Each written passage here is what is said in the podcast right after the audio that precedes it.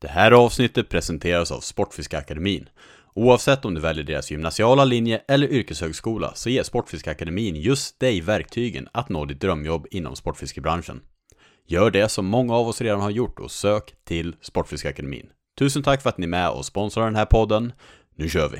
Sådär, hjärtligt välkomna till ett eh, specialavsnitt med eh, min goda vän Erik Pettersson här. Eh, Vi ska prata lite mer om, för er som inte har lyssnat på tidigare podden, när jag gör mer en, eh, en, eh, en ingående podd om just Erik, så lyssna gärna på den.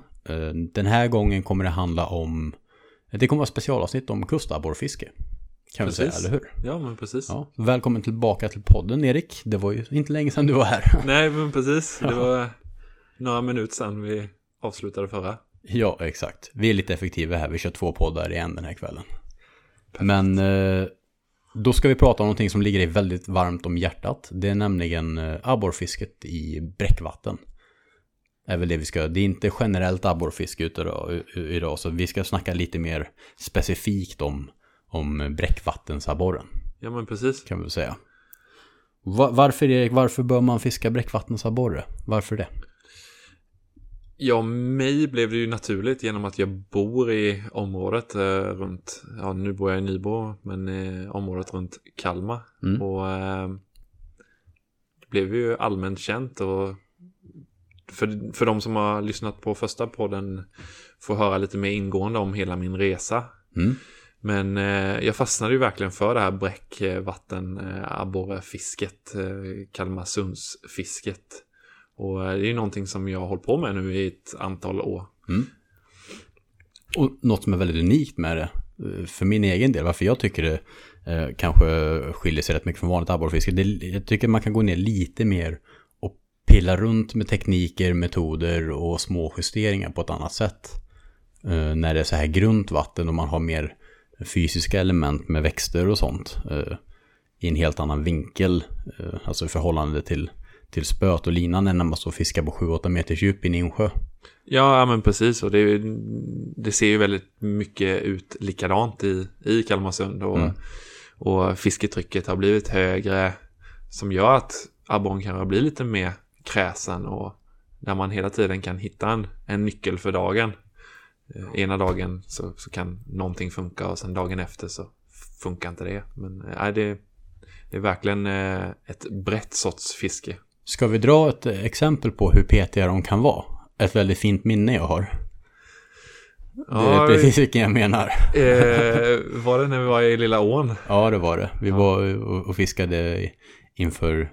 Vi hade möte en gång och skulle köra lite morgonpass. Ja men precis, just det. Ja, det, ja. det här är bara någon... Jag tycker det är så himla... Det beskriver så bra hur abborren kan, kan vara hemsk. Ah, ja Alltså- det, jag, jag fick ju, ja, du fick ju tio gånger så många abborrar Ja. mot vad jag. Och jag hade testat runt med olika beten och du hittade ett bete, ja jag hittade ett bete och en färg som funkar liksom för mig. ja. Och, och verkligen för dig. Ja. För till slut så blev jag så irriterad och satte på exakt samma bete med exakt samma jiggskalle.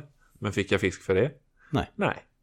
Och det var helt sjukt. Det var, det var helt sjukt. Jag måste ha fått... Jag fick över 20 abborrar innan du fick den första. Ja men precis. Det var ju det, var det värsta jag varit med om. Och då, då ska vi tillägga att Erik är ju stamfadern till det här fisket. Så det har ju ingenting med att, att jag skulle vara bättre än honom att göra. Men någonting var det med exakt hur jag fiskade betet, exakt hur den jigen var riggad, exakt hur långt havsen var, hur, alltså hur linan lät i ringarna. Någonting gjorde det för att du kastade, du hade typ, du kollade till och med längden på min tafs. Du försökte imitera mina spörrörelser och vet du, vevrörelser, du kollade utväxling på rullen. Och du kastade ut, liksom plupp, och jag kastade en halv meter längre än dig. Och vi fiskade hem jiggarna i samma spår, exakt samma. Och de tog min jigg kast efter kast. Ja, det är, det, och det är ju verkligen, man har ju så många sådana här liknande minnen. Det är Som- så sjukt. som gör det så speciellt. Och man kan stå på ett område och fiska med en teknik. Och eh, oftast har man ju kanske inte följen på abborren men man har stötar och sånt. Och sen byter man till något annat och sen en kvart senare med exakt samma bete så bara lossnar allting. Mm. Och sen så, så har man ett race under 20 minuter och tycker livet är helt underbart. Och man står där glad och sen helt plötsligt efter man har fotat en fisk så är de borta. Eller Ja. de slutar hugga eller något annat. Det, det är väldigt, väldigt speciellt. Man blir aldrig klok på det, men belöningen är ju, det känns också så här, just abborrfiske, inte bara kustabborrfiske, men generellt abborrfiskeglädje. Den är på något sätt mer utdragen och långvarig än många andra, för gäddfiskeglädje, det kan gå en hel dag och ett hugg är glädjen. Och du vet, man blir skitglad och allting och, eh, och sen är det över. Men med abborren när glädjen kommer, det kan vara en och en halv timme fisk i varje kast, stå och garva och skrika och få ont i handen.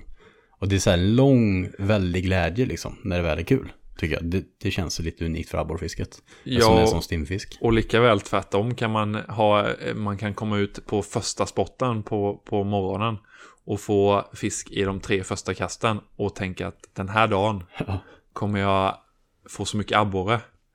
Efter de tre abborrarna får du inte en fisk på hela dagen. Men du kanske, en av de tre abborrarna vägde över ett och ett halvt kilo. Mm. Och i slutet på dagen tycker man att man hade en hemsk dag. Men om man kollar tillbaka. Mm. Så de där 15 minuterna, det, man kan lika väl glömma bort dem väldigt snabbt. Men det är ju lätt, alltså med, med facit i handen att säga, fan det var en bra dag. Med en sån toppfisk och sådär. Men när man står där och man inte får fisk på 12 timmar. Det är en lång dag alltså. Ja, det, är- det är tufft. Det är många tankar som, som flödar genom huvudet. Men det är ett häftigt fiske och det, man kan plocka in mycket influenser ifrån eh, amerikansk bassfiske och applicera dem till det här och det är nog det som har gjort att det här exploderat så mycket för att folk kan, det ger så mycket utrymme för nyfikenhet och, och prova teorier och prova nya saker och det tror jag har varit en stor grej med, med det här fisket, varför det har blivit så populärt för att Eh, folk har kunna fiska på det sättet som de tycker är kul, liksom få fisk och, och, och man kan utvecklas mycket som, som fiskare.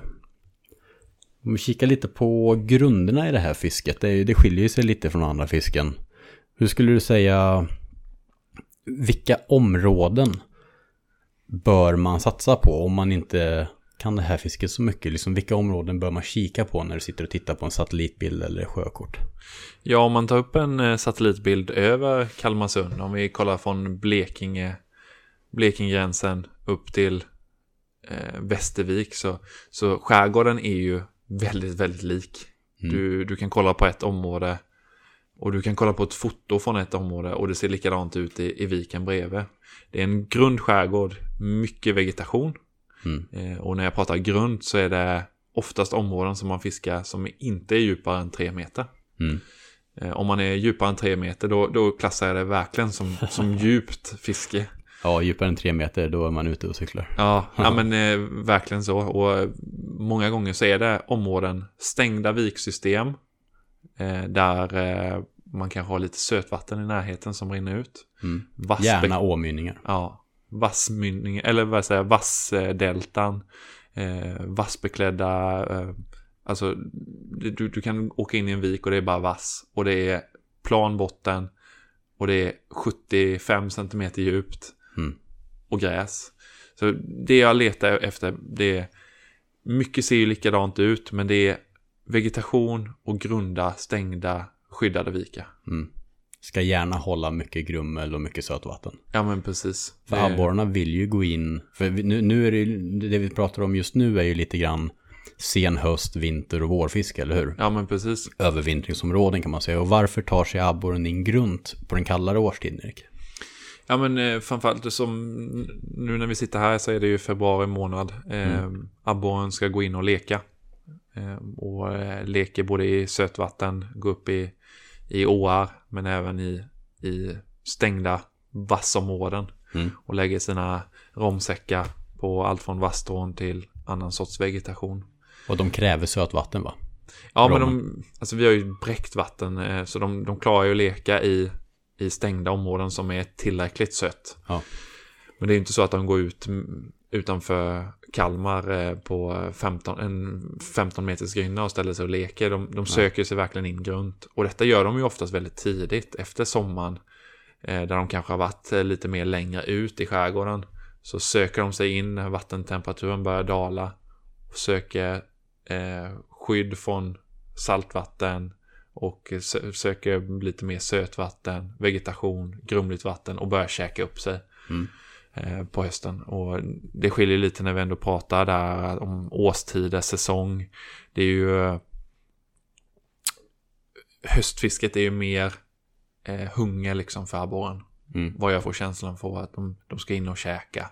De käkar upp sig. Sen vintern kommer, det blir kallt, de blir inaktiva, de, de står väldigt mycket still. Och sen framåt leken då, ju, ju närmare leken desto mer rom bygger de upp och kanske ju mindre saker äter de. Och vi har ju en väldigt bred fauna av saker som de käkar i Kalmarsund. Det är allt från eh, betesfisk, eh, större betesfisk, mött eh, och sav och spigg och smörbult och, och allt från liksom trollsländelarver och, och, och många olika sorts eh, kräftdjur. Kanske inte vanliga kräftor just genom att det är inte så mycket. Bräckvatten. Ja, precis. Men eh, är det, Mycket typ tångräkor och sånt eller? Är det det Ja, de... men det, finns säkert en del tångräkor lite längre ut, men mäldjur och annat som de verkligen eh, vissa tider bara käkar sånt och sen Mm. kanske de går över och käkar fisk och så eh, de söker sig in grunt, framförallt lek, käka upp sig, grumligt vatten och där håller de till. Men hur tänker du för att eh, du nämner att de går in och, och käkar upp sig eh, på hösten. Men de här fiskarna ni får på sommaren utomskärs. Ja. De är ju typ fetare än vad de är nästan på vintern.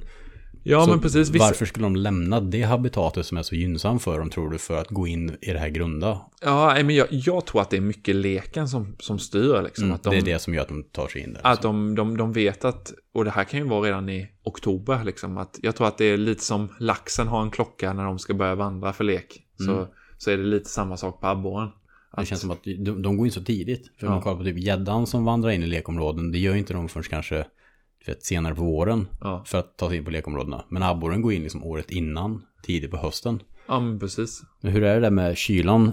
Jag för mig, jag har hört någonting med eh, när det blir kallt i vattnet så är det jobbigare för dem att ta, ta hand om salthalten. Ja, eller, men- eller reglera salthalten i kroppen. Har det någonting med det att göra att de tar sin grundare? Ja, men det tror jag absolut. Och, och ju varmare det är, eller desto kallare det blir och desto saltare vatten och kanske betesfisken framförallt rör sig ut. Betesfisken under sommarmånaden, det blir för varmt vatten inne i de här grunda vikarna. Mm. Som jag sa innan, det, det, det kan vara så grunt som en halv meter, 70 centimeter. Det blir så varmt och så mycket växtlighet och så dåligt med syre så fisken måste gå ut och framförallt då följa betesfisk och an, an, annat. Och sen då när betesfisken igen börjar gå in och ska käka på de gamla växterna som håller på att lägga sig och, och gå in i de grunda vikarna så efter ett tag så är det som en klockslag från ena dagen så kan du få fisk i ytterskärs och sen helt plötsligt så så dagen efter så är det helt omöjligt att få dem där. Och sen ju mer tiden går desto mer fisk kommer in grunt. Mm. För det känns ju även hela vägen in till, alltså som man har sett när det har varit så mycket folk som fiskar här inne, det märks att det kommer in mer fisk under typ februari-mars. Ja men Att absolut. då packas det på med de här stora. Och jag tror ju att det där, där finns det ju liksom områden fisken lite som en eh, lax i en, eh, i en å eller liknande. Gå upp i ett steg först och sen tar de sista steget. Att, att jag tror att det, det är olika steg med fisk. Okej, coolt. Eh, att att de, de kommer in en vända. Och vissa fiskar kanske simmar rätt in i viken och ställer sig längst in i viken direkt. Medan Mm. vissa andra har en första anhalt. Eh, om det är att de ska käka lite eller att det, det känns bra just för stunden där. Men sen kanske det blir lite saltare vatten även där. Eller Mm.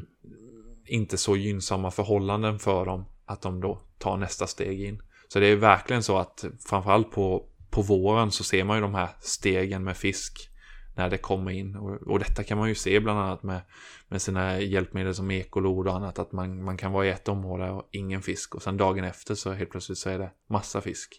Och det är även så här, då har vattenkvaliteten kanske inte ändrats så mycket. det, det märks att det är bara fisken som kommer in liksom. Ja men precis. Ja, coolt. Och sen eh, på sommarhalvåret då, då söker man eh, kanske lite mer, vad är det för områden man letar då då? Men eh, alltså det är ju oftast för varmt. Eh, absolut att det finns abborre som håller sig kvar i vissa viksystem. Men mycket fisk rör sig utåt och framförallt för lite svalare vatten. Mm. Söker betesfisk, strömmande partier. Eh, lite så här vind, uppfångande öar där det kan bli lite bakvatten och liknande där det samlas, samlas käk för dem. Mm. Eh, och där finns nog extremt mycket att utforska i Mm. Kalmarsund fortfarande. Det ju, För det här är ju ändå, hur många har ni gjort det här sedan 2018 typ va? Ja, 2018 började vi testa, 2018, 2019 där började vi, ja 2018 började vi testa liksom sommarabborrefisket. Mm.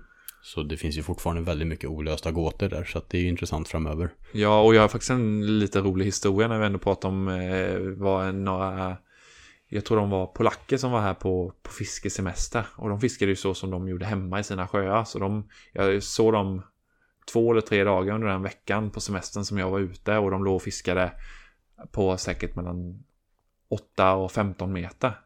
Jaha, ja, Och, det är eh, väldigt, väldigt ovanligt. Och det är ju extremt, som du säger, extremt ovanligt i Kalmarsund. Men jag träffade dem inne vid hamnen första dagen och frågade om de hade fått någon fisk. Och de såg ju jätteglada ut och visade upp eh, bilder på, på fina abborre.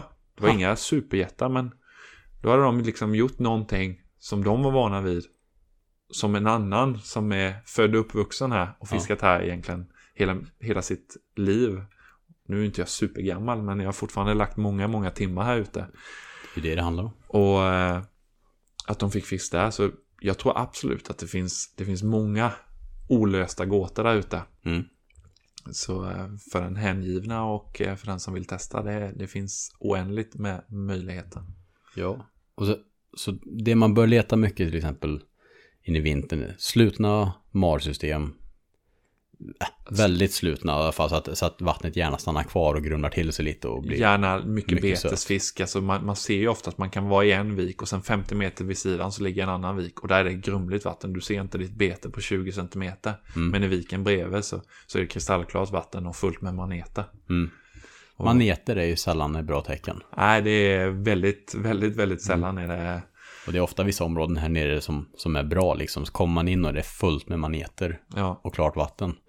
Det brukar vara dåligt tecken, eller hur? Ja, Tycker du till och med att man kan vända då när man ser det? jo, men det är, många gånger så är det så. Mm. Sen vissa gånger så där man fiskar en uddspets eller någonting där kanske stryker förbi lite maneter. Då, det kan fortfarande stå fisk där, absolut. Mm. Men nej, det är, inte, det är inte så att jag blir glad om jag kommer in i en vik och, och det är fullt med maneter. Nej, Då betyder det ofta att det är mycket salt i vattnet. Ja. Så, och något som är bra är ofta något, någon form av utlopp då. Alltså eh, en åmynning eller bäckar eller någon våtmark. Ja, men in, våtmark, att, eh, precis. Och ja. det är ju någonting vi har mycket av här i Kalmar. Och vi har ju Mm. organisationer som jobbar för att göra gädd och abborrefabriker. Ja, men de, de, det här nere var ju Oknebäcken va? Ja, Det är väl en av precis. de första gäddfabrikerna i Sverige som Ja. Sportfiskarna anlade. Så det är coolt. Och den är ju faktiskt längst in i Timmernabben så om, om det har också hjälpt till att bidra till abborrfisket så kan det ju vara också det. Absolut. Det borde ju Absolut. kunna gynna det. Och det ser man ju när man är där ibland att det, det, det går ju inte bara, fast att den kallas gäddfabrik, så det, det går ju inte bara upp gädda där. Det går ju Mm. upp mött, id, abborre, all sorts vitfisk. Så det, det gynnar ju inte bara gäddan, det gynnar ju hela, hela ekosystemet skulle jag säga. Det borde nästan bara kallas fiskfabrik. Ja, Så då har vi koll på lite hur, vilka områden man letar och eh, här är väl ett tips också att använda satellitbilder Ja, för det- att hitta områden för att sjökort brukar oftast bara visa en jämn blå färg i alla de här områdena för att allt är bara grunt så att eh, här är ju satellitbilder mycket bättre eh, att använda och Google Maps, Eniro och hitta.se absolut. för ibland kan man titta på kanske Google Maps och då är det is när de har tagit bilderna eller det är moln eller dålig upplösning. Då kan man kolla på Eniro och är de dåliga då finns hitta.se så att har man de tre då finns det alltid eh, någon som har en bra bild. Och ibland kan man slå ihop, man kan ta eh, bilder från, från samma område, men från Eniro och hitta Mm. maps liksom. Och, och slå ihop dem och, och sen se att här ser det lite djupare ut och Mm. ja men här går det ju in i vasssystemet och här borde fisken eh, den här viken ska de in och leka i längst in där, där det är det mest naturliga stället för dem att leka på våren så här någonstans i det området borde de hålla till och då kan man ju åka dit i februari innan lek och, och, och tänka att ja men här någonstans kommer de vara Det är bra tips. Sen en annan grej som, som är bra också när man kollar på satellitbilder för ibland kan det vara ganska det är ofta så här ljusa och mörka skiftningar man letar efter på bilderna för att se kanske hur, hur djupt det kan vara. Eh, Så ett bra tips är att alltid höja skärm, skärmstyrkan till högsta när man sitter och kollar satellitbilder. Ja, för då, då ser du mycket bättre de här, eh, nyansskiftningarna för att se ifall det kanske blir grundare eller djupare och sånt då. Så det höja skärmstyrkan till max oavsett om det är telefon eller dator man sitter och kollar på då. Så är det, Ja, och sen så ska tips. man ju liksom ha det med sig att, att man kan ju kolla hur mycket satellitbilder som helst och tro sig veta hur ett område ser ut och sen kommer man dit och sen så känns det bara fel. ja, Eller så är det tvärtom. Mm. Att det är ett område som man inte har tänkt på och när du sitter där i båten och kör förbi så känns det bara rätt. mm.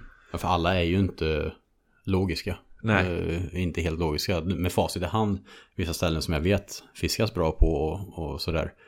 Det kanske inte hade varit de första jag hade åkt till. Nej, precis. Så det är inte alltid det går att lista ut att ett ställe håller grumligt vatten. Och om man vet några områden, om man är intresserad av att hitta eget, då kan man ju liksom, om man har en information om, ja men här tas det abborre. Jag vet att eh, mina kompisar har fått abborre i den här viken, men jag, jag vill inte åka till samma vik, jag vill testa något nytt. Då kan man ju kolla hur den viken ser ut Mm. och jämföra den med andra.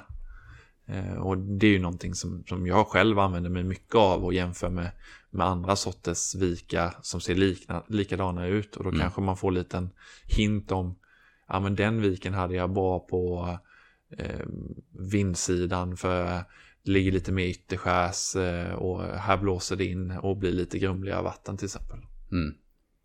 Men det är ju sjukt bra att man kan ta, kika på en grej och applicera det. Men det är ju inte bara copy-paste som funkar. Men det är ju lägga tiden sen på vattnet. Men Ja men absolut. förarbete är ju väldigt viktigt. Vad eh, skulle du säga eh, med tekniker då? För det är någonting som är väldigt eh, kopplat till det här fisket. Det är olika tekniker. Nu har du ändå fiskat så många år eh, och provat väldigt mycket tekniker. Vilka tekniker? Ah, vi, vi skiter i det som alla som du har provat. Men Ja. vilka tekniker tycker du är bra att ha koll på? Och, och, ja, men, och det är ju viktigt att du säger det, för det finns ju många man har testat. Mm. Och det finns ju många som man har haft ett OK-resultat på, men man kanske inte haft det där lilla extra. Mm. Kanske inte riktigt fyller den där extra funktionen. Nej, för det är ändå, precis. För, för det är ju om, om, man, om man lägger till ett, om du redan har fem tekniker som funkar och sen hittar du en till som funkar helt okej. Är det verkligen värt att lägga till den tekniken Mm. som en sjätte som kommer ta tid från de andra som, som funkar bra? Exakt. Så vilka tekniker tycker du att man bör applicera i sitt fiske då? De är olika snabba. Ja men precis, jag, jag brukar ju ta det så. Sen så fiskar varje person kanske en teknik lite bättre än den andra. Mm. Man känner sig mer självsäker. Så då är det bättre att välja, om man ska välja en sakta teknik när, när fisken är väldigt, väldigt trög. Så tycker jag att man kanske ska kolla på likt Neko, Ned och Dropshot. Mm. Sen behöver du kanske inte ta alla tre, utan du kan välja en av de här. Mm. Den som du känner dig mest självsäker med. För det handlar ju fortfarande om att man måste tycka att det är kul att fiska det också. Precis. För tycker man inte dropshot är kul, då lider man när man står Ja, där. är- Jag vet folk som precis. hatar det. Jag älskar ju dropshot. Ja, och jag är ju den personen som, som hatar det. Jag älskade det förr. Ja, du, det var ju så du fick dina första stora. Ja, Du fick ju din första tvåa på dropshot. du. ja absolut. Ja, exakt. Men jag, jaha, du tycker inte det är kul längre? Nej, jag, jag har helt egentligen släppt det. Jaha, för mig är det verkligen ett S i rockar, Ja. men det ligger alltid i spöret. Ja, men jag, nu har jag blivit en, eh, en Neko-fantast. Det är mycket Ned och Ned var mig väldigt starkt i hjärtat. Men jag, jag, jag kör jättegärna en eh, Neko-rigg. Mm. Eh, Sen fiskar jag Neko, Ned eh, hyfsat lika. Mm. Men det är just det här sakta fisket. Det är inte det jag börjar med dagen. Det är absolut inte det jag börjar med. Långsamma metoder ska man också lägga. Det är en urusel sök, sökmetod. Du hittar ju inte fisken med, med dropshot eller ned liksom. Nej, Det, precis. det ska du plocka fram när du verkligen vet var fisken håller till. Ja, och inte ens om jag har varit ute dagen innan och haft bra på dropshot i ett område kanske, eller Ned eller Neko. Det är inte så att jag börjar med det bara, bara för att. Mm. Eh, men det är just viktigt att dela upp det. Det är därför jag började så att sakta, snabbt. Mm. Så jag tycker det är viktigt att ha en sakta teknik. Mm. Likt Ned, Neko, dropshot. Så en riktig sån. Ja. Långsam teknik i arsenalen. Och sen så eh, jigg. Mm. Alltså en helt Klassisk vanlig jigg. Ja. Sen om du eh, fiskar i en djup sjö där det inte är något skit, att du kör en vanlig jiggskalle eller offset. Det Mm. får man ju ta efter, eh, efter det vattnet man fiskar. Mm. Här i Kalmarsund som vi pratar om just nu är ju som du även vet och Mm. blev väldigt chockad första gången du var här. Ja, väldigt panik. mycket gris. Gris var det. Mycket gris. mycket gräs. Ja, det är väldigt Eh. det är chockerande första gången och det tar ett tag innan man lär sig att fiska i det där och, och lär sig att känna och känna sig bekväm att liksom. Ah, Det är väldigt speciellt i början. Verkligen. Och det, det blir ju, det blir ju, jag har sett det så många gånger. Nya personer, deras panik i blicken första Ja. kastet och de, de, de fattar ingenting. Nej. Så vanlig jigg och eh, jag använder mig framförallt av beten mellan 7 till 11 centimeter. Mm. Men det plockas ju stora abborrar på eh, på gäddjiggar liksom upp till 20 centimeter. Mm. Och eh, det finns eh, personer i min omgivning som fiskar stora beten efter abborre. Eh, det finns ju liksom de som fiskar 15 centimeters beten Mm. riktat efter abborre. Men eh, mellan 7 och 11 centimeter shadjigga och framförallt i färger som är brunaktiga. Motoroil är ju en Mm. den borde snart döpas om till Kalmarsundsfärgen. Ja, men den är ju sjukt bra här nere. Brunaktiga färger. Sen är den ju bra i andra vatten med, men Mm. den är ju verkligen bra i, i det här, den här sortens vatten. Men och då har vi ju långsam teknik och sen en allround Ja, men- teknik, lite mer jigg, klassisk jigg liksom. klassiskt precis. Ja. Sen eh, hårdbete. Mm. Eh, det finns ju många olika hårdbeten, men just i Kalmarsund så är en som sticker ut och det är jerkbaits. Mm. Eh, alltså Amerikansk klassisk jerkbait. Det är en jerkbaits, liten ja. wobbler med en liten sked. oftast en smal wobbler runt 10 cm med en liten sked, grundgående, som Mm. helst ska vara svävande i vattnet. Som du twitchar, rycker hem, likt en jerkbait-gädda. Mm. Med allt från, och den här kan du fiska, många tänker att ah, men en jerkbait, ah, den, ah, den fiskar man hem. Men du kan fiska den på tio olika sätt. Du kan fiska den supersakta med långa stopp. Du kan fiska den sakta hem men ut, helt monotont. Du kan fiska den snabbt med långa stopp. Ja, det finns hur mycket som helst och, och modda och vikta och så att den ska just passa ditt fiske. Mm. Eh, Och, och färger när man är inne där med beten. Det, det finns ju många men det är på hårdbeten framförallt där brukar jag det funkar med de här brunaktiga motoroil. Men jag brukar vilja ha något mer naturligt, en skadad betesfisk, som- någonting som flashar till. Lite löjliknande, norskliknande kanske. Ja, men precis. Och, och det är ju en hårdbetesteknik. Sen ska man inte glömma många andra hårdbeten, alltså vanliga crankbaits, monotom, alltså sånt som du kanske fiskar lite mer monotont, som du inte rycker hem lika mycket. En Mm. vanlig crankbait, squarebill och vibrationsbeten, lättare vibrationsbeten. Och oftast de här teknikerna kanske är mer Man tänker att man kör hårdbeten när det är varmt i vattnet liksom. Men vi, vi står ju med jerkbaits och vibrationsbeten när det är noll grader i vattnet. Mm. Och det är det enda abborren hugger på. Det brukar ju vara väldigt sätt, bra sätt. Och de, är, de kan ju vara aktiva fast det är två, alltså noll grader i vatten så kan ju fiskarna vara väldigt aktiv. Precis, och det är ju Så. ett väldigt bra sökbete. Ja. Eh, Just ett, ett hårdbete. Att, att du får inte, du är inte ner på botten och rotar och får gräs i varje. Visst, det är ju gräs så du kommer få fånga gräs på. Det är På- två små träkrokar så Ja. gräs kommer ju fånga. Men eh, det är ett väldigt, väldigt, väldigt bra sökbete. Mm. Eh, Och jag skulle egentligen börja med de tre olika grunderna Mm. för det lite liksom kallare fisket. Och sen sommarfisket är ju väldigt speciellt. Du kan ta dem vi pratar om Mm. och lägga till det i sommarfisket. Det funkar jättebra. Men när det är lite varmare så känns abborren som Sveriges GT. Den Mm. är, eh, du kan fiska en, en vanlig helig spinnare. Alltså, och då pratar vi reaktionsbeten som vibrationsbeten som jag sa innan. Chatterbaits, spinnare. Eh, och det, det är superba beten att fiska när det är varmt ute. Mm. Fiska lite snabbare. Mycket Ja. flash, mycket vibrationer. Och nu går vi inte igenom alla, men det finns ju många olika däremellan. Tokyo Rig och Carolina och Texas. Mm. Och, och Carolina, den är ju ett mellanting skulle jag säga mellan... Det är också en, en teknik som jag använder mig av faktiskt rätt mycket. Och det är inte så många som gör i Kalmarsund. Men den, den skulle jag säga att den, den är mellan det sakta fisket och jiggfisket. Den är, Den- dök ju upp för rätt, rätt mycket i början där. Ja. Alltså, det- vad kan det vara, sju år sedan? Eh, Så var det rätt mycket snack om Carolina. Men Ja. den dog ju ut lite grann. Jag tror folk fick inte riktigt kläm på när den där var väldigt viktig. Nej, Lite som dropshot. Många ratade den kanske lite för snabbt. Ja, Men det gäller ju att vara bekväm med den. Carolina, alltså det var ju typ när jag var nere i Malmö kanaler och fiskade innan i senhösten på den här abborrtävlingen. Då var det ju alltså helt outstanding. ja. Det- och det, det det, är ju verkligen så. Och i Hossmån har jag ju haft eh, vissa, vissa tidpunkter där, där all fisk har jag fångat på det.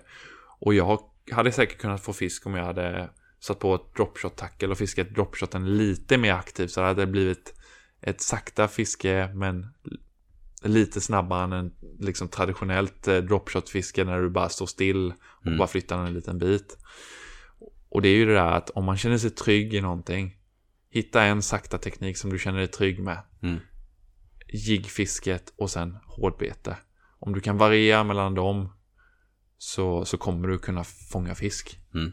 Och sen så kommer man med tiden hela tiden kunna utveckla det att nej, nu testar jag med en lite lättare skalle eller nu, nu testar jag en lite längre tafs på min Carolina eller på min dropshot. Mm. Och inte bara för att du ser en Facebook-bild att han fick allting på Ned. Jag måste åka ut och köra Ned. Jag har aldrig kört Ned innan. Nu måste jag köpa in eh, massa Ned-maskar och, Mm. och, och, och köra det. Våga testa det som du känner dig trygg med. Ja, och som sagt, NED. Det är en, väl, alltså, det är en väldigt effektiv metod i, vissa situationer. Precis som dropshot och sånt. Det är en metod som, jag tror faktiskt att hypen kring NED främst har att göra med att folk fiskar den långsamt. Mm. Så jag tror helt plötsligt att nu står massa folk och fiskar ett litet bete långsamt. Det är inte just NED huvudet som gör att folk får fisk på det, utan nu, nu, står faktiskt folk och fiskar långsamt. För innan, du vet, att ta två, tre vevtag och sen vänta, ta två, tre vevtag och sen vänta, det är extremt snabbt fiske. Ja. Eh, och det är liksom det väldigt många har gjort här nere. Och nu plötsligt står folk Ned och står och stirrar på toppen Mm. och stuttar henne jätteförsiktigt. Så helt plötsligt fiskar jättemånga långsamt. Vilket är ofta jäkligt bra att göra. Ja. Så jag tror ju att, att folk fångar jättemycket på Ned har mer att göra med att folk presenterar betena mer rätt just nu. Ja, men jag, jag håller helt med. Och det är just det här man kommer till att, att, att kolla på, på andra och, och förfina det man har. Eh, om, om en Ned funkar så självklart så är det inte så att om du eh, presenterar en liten shadjig med en lätt skalle och fiskar den sakta längs botten. Det är ju inte så att nio gånger av tio att fisken kommer simma fram till, till betet och titta på den och, och, och tänka att nej, den har, den har en paddel i slutet på sig Mm. när den står där på botten. Den ska jag inte hugga på, jag ska bara hugga på dem som är maskar. Mm. Självklart att det kan vara lite sådana dagar med att en mask fiskar bättre.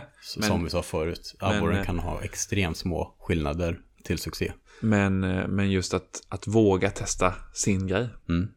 Och Ned är en fantastisk teknik för långsamt fiske. Ja. Så tycker man att Ned är väldigt kul, då ska man köra Ned för Absolut. sitt långsamma. Som det var jättebra att du sa det där, att man väljer en långsam teknik och inte har flera. Det var, det var faktiskt ett jättebra tips. Eh, för mig så är den där långsamma tekniken är ju uh, dropshot. Ja. Jag älskar dropshot, tycker det är så himla kul när det väl funkar. ja, och just huggen och alltså jag...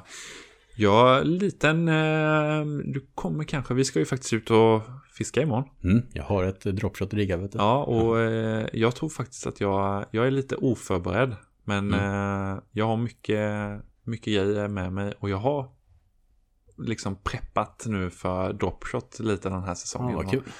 Och, eh, så vi får se, det kanske blir. Kanske blir lite dropshots på imorgon. Ja, Uh, ska vi se här. och jag tycker också det är viktigt att poängtera att tekniker ska inte ses som hyper. Utan när man väl hör om en teknik då ska man titta på det. Man ska se på det precis som verktyg i en verktygslåda. Eh, en snickare har ju många olika verktyg. Vissa verktyg använder han ju jättemycket. Eh, och vissa ligger där och skräpar hur länge som helst och sen plockar han fram dem. ja precis. Eh, Men när, när han behöver just det verktyget, då funkar det inte med en, en hammare. För du behöver just det andra verktyget. Mm. Och då är det viktigt att man har det. Och där är det ju, det är viktigt att ha en långsam i arsenalen. Typ med dropshot, jag använder inte det ofta. Nej. Men när, när jag plockar fram den och den funkar, då är, den, då är det den som verkligen är bäst. Och om du inte hade haft med dig det, det passet när det är segt Mm. och du inte hade testat dropshot, då hade du kommit in vid rampen när du trailar upp och tänkt att om jag hade haft dropshot, då hade, då hade, då hade liksom abborrarna sprutat upp. Och det kan ju vara så. Det kan ju också vara så att, nej, det, det hade inte gått. Men det, det är alltid bra att, att ha det där självförtroendet i något. Mm. Och kunna tro på det, kasta ut betet och, och känna. Man kan ju se de som kommer ner hit. Och jag ser det så väl, man ligger i en vik och, och jag ligger där och nöter och jag vet att abborrarna kanske inte varje dag bara flyger upp i båten. Mm. Och jag ser en ny båt komma och lägga sig några kastlängder ifrån en annan. Och de tar tre kast. Och sen de har kastat ut och tar ungefär fem, sex vevtag. Och sen så vevar de fullt in liksom. Mm. Och de har liksom inte den här självförtroendet i tekniken. Mm. Och därför, det, det, det är en av de viktigaste sakerna skulle jag säga. Att vare sig vad du fiskar, om du fiskar en shadjig, en jerkbait, nedrig, dropshot, whatever. Lägg ner ditt yttersta i att presentera betet så bra som möjligt. Mm. Om man ändå har valt det betet och presentationen så då ska man lika gärna fiska det med hjärta. Precis. Och, och som sagt, självförtroende. Känner man att man inte tror på det, då är det bättre att byta till någonting man tror på, så kommer du fiska den metoden bättre. Ja, och det är så viktigt att ha självförtroendet för du vet själv hur det kan vara efter fem timmar. Det är inte så att självförtroendet ökar om, eh, om du har fiskat i fem timmar utan att ha fått fisk. Så om du då börjar dagen med dåligt självförtroende, då, då blir det tufft. Mm. Så som sagt, det här ska inte vara heltäckande för alla tekniker man kan använda. Men jag tycker Erik har varit inne väldigt brett nu och väldigt bra och förklarat. Mm. Välj en långsam teknik, välj en jigg, jiggteknik eh, och, och eh, en hårdbetesteknik. Typ, som man gillar. Det, det tycker jag är en jättebra språngbräda in i det här. Och sen kan man alternera och byta ut och ledsna på något och hitta någonting nytt. Så det är fantastiska tips. Hur ser det ut med eh, utrustningen då? Vad skulle du säga? Eh, till exempel vissa har ju tio spön med sig ut och så vidare. Jag personligen har gått ner och jag kör aldrig mer än tre spön med mig när jag fiskar abborre länge i stort sett. Alltså, jag försöker se till att de tre spöna täcker in min fiske. Och så funkar det bra liksom. När jag tävlar såklart så har jag fler spön kanske liggande på lut. Men jag brukar ha tre spön som jag fokuserar på att använda. Ja, Hur ju- känner du? Ja, men jag, jag håller ju med dig exakt så. Nu har jag ju förra säsongen skaffade jag mig en större båt och man med större båt så eh, kommer det inte bara fördelar. Helt plötsligt så har man ännu mer, kanske, jag ska inte säga skit med sig, men Mhm. man har ännu mer utrustning med sig. Mm. Men det slutar ju oftast med att man, man står med, när man har hittat kåren så står du med samma spö. Exakt. Men eh, det är alltid skönt att kunna ha två, tre spön och alternera mellan. Mm. Det är absolut inget måste. För du kan knyta om. Det kan man Men göra. Det effektiva är just kunna ta ett annat spö och ta några snabba kast och sen byta tillbaka. Det gör ju Och- att man faktiskt utnyttjar flera metoder. Om du bara har ett spö med dig, det vet jag med förr. Det, det fanns ju ingen chans att man satte på dropshot när man bara hade ett spö. Liksom. Det orkade man ju inte bara för att prova några kast med dropshot. Nej, nej Men har man ett precis. spö dedikerat för det, då tar man ju upp det och tar några kast. Ja. Och så är det nere igen. Så det är faktiskt, det är ju inte bara för att det är coolt att ha flera spön som man har flera Nej. spön. Det finns faktiskt en väldigt, väldigt viktig anledning. Men sen ska man komma ihåg att, alltså, vi har kanske mycket spön med oss när vi tävlar, men det är för att vi liksom på ett sätt jobbar med det här. Det är Ja. ingenting vi, typ, det är inget Det är jag, bara jag för promotar inte att ha tio alltså- spön i båten liksom. Ja, och vara effektiv liksom. Och Ja, och om någonting går av så, eh, så kan man ta, ta det andra. Ja. Men det är kul att säga det också, att man försöker vara effektiv med spön om man har liksom. Ja. Men och annars uttrycksvis så ehm, det här med, vi kan ju börja med haspel multirulle till exempel. Ja, när, när bör man ha en multirulle och när bör man ha en haspel, Erik? Jag skulle säga att egentligen att eh, till abborrfiske så skulle du klara dig på, på en haspelrulle. Mm. Om du 100%. bara fick välja en rulle att fiska med abborre, vad hade du valt? Haspelrulle. Mm. Eh, sen är jag ju ett stort fan av eh, baitcasting eller multirullar. Mm. Eh, jag fiskar egentligen multirullar 99% när jag fiskar hårdbeten. Mm. Varför? Det är för att själva känslan och jag fiskar oftast mycket twitch baits och jobbar med spöet neråt. Mm. Jag har en sån här oskriven regel. Om jag jobbar med spöet neråt mot vattenytan Mm. så vill jag ha en multirulle. Rullen ovanför spöet. Mm. Och om jag fiskar med spöet uppåt, likt jiggfiske och annat, då vill jag ha en eh, haspelrulle. Det där har jag hört eh, andra beskriva samma, typ Albin Charge har lite samma Ja. eh, synsätt på det där. Så det är intressant att du säger det. Och, och då har man pr- pratat rullar. Om man går in direkt kanske på, på linan på, på rullarna så fiskar jag 95% eh, med flätlina som, som eh, huvudlina. Mm. Jag fiskar betydligt tjockare flätlina än vad andra gör i Kalmarsund. Vi ska prata om linorna sen lite mer Ja. ingående faktiskt. Ja. Det är coolt. Eh, men eh, flätlina, spö kör jag oftast lite styvare spön. Mm. 90% skulle jag säga. En klassning om man, det är svårt att, att säga utan att och, och visa kanske ett spö. Ja. Men ett snabbare spö som är rappt eh, med lite ryggrad med en klassning runt 25 gram. Ja. Eh, 28 gram ish liksom. Eh, varför jag vill ha det, det är för att vi fiskar eh, stor fisk, alltså stor abborre. Och framförallt det absolut viktigaste är att vi fiskar mycket vegetation. Mm. Eh, om du fastnar i lite vegetation, om du har ett mjukt spö som inte sliter bort betet snabbt från gräset så får du mer gräs på kroken. Mm. Det går inte att- att knycka loss gräset och snärta av det liksom. Nej men precis. Och Mm. därför när man knycker, knycker loss liksom och, och snärtar till med ett, med ett eh, styvt spö så, så fiskar man mer effektivt. Mm. Och sen självklart så om man fiskar till exempel jerkbaits, eh, hårdbeten med trekrok, så då vill jag ha ett spö som har en lite mjukare aktion. Mm. Så när jag jiggar ett lite snabbare spö och när jag fiskar hårdbeten med trekrok så vill jag ha ett lite mjukare spö. Varför jag vill ha ett mjukare spö? Det är på grund av att det är lite mer förlåtande.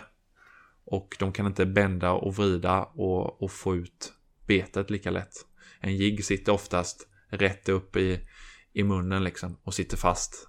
Men enkelkroka är ju ofta så, när de biter sig fast och sitter en enkelkrok jäkligt bra liksom. Ja, Trekrokar med hävstångseffekten från hårdbeten och sånt. Det är inte optimalt. nej. Och det, det, det, det är en väldigt, det är en väldigt viktig, viktig grej och det är någonting som kan göra att man verkligen fångar mer eller landar mer fisk. Mm. Och det ju, kan vara svårt för folk att förstå, ja, men vadå, det är ju tre krokar, den borde ju sitta så mycket bättre liksom. Men Mm. det är som du säger, det är den här hävstångseffekten.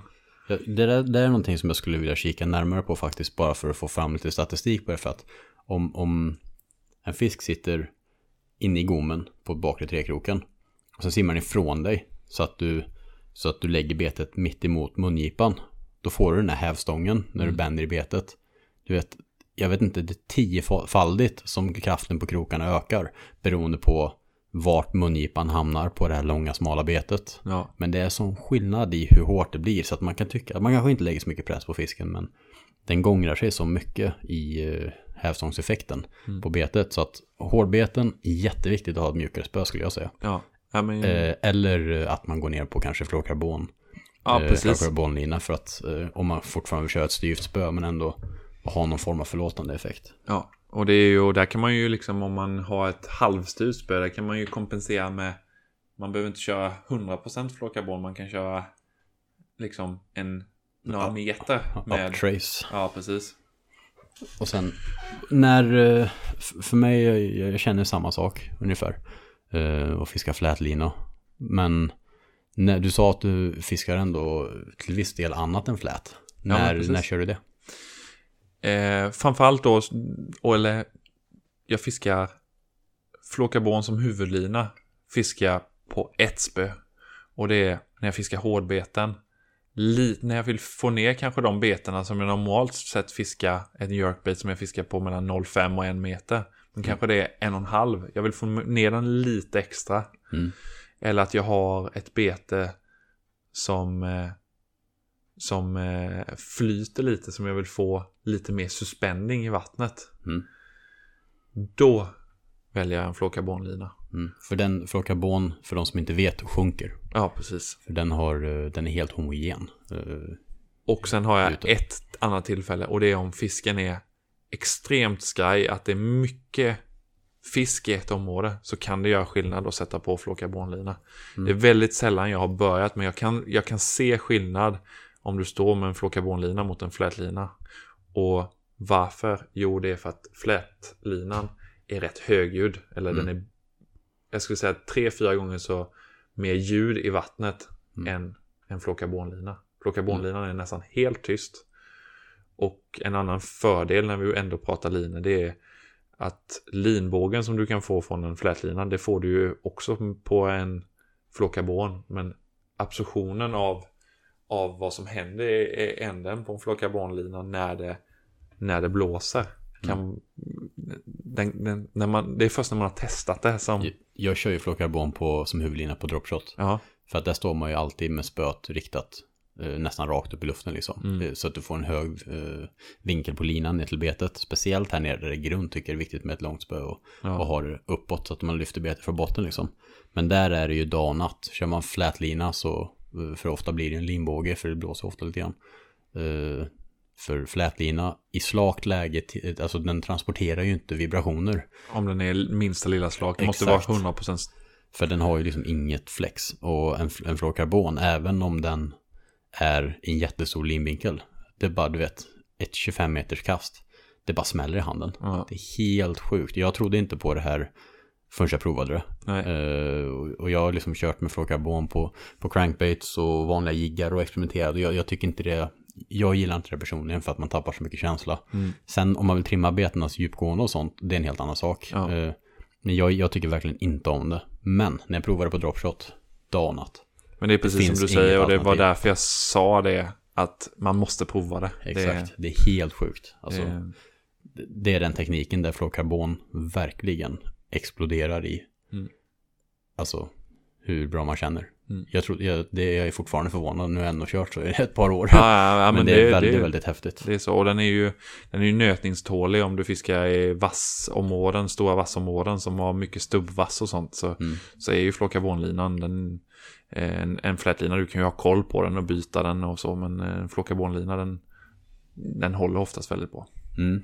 Och jag kör alltså, på dropshotspö kör jag 0,22. Mm. Vilket är ganska tunn och den kan man knyta liksom kroken rakt i och hela vägen till sänken. Man behöver inte skarva på någonting.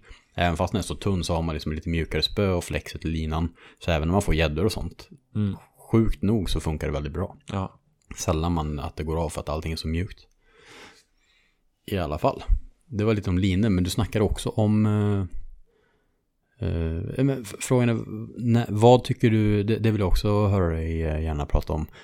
Vad är fördelen med multirulle? Du sa att du använder den när du fiskar neråt, men vad tycker du är fördelen med multirulle?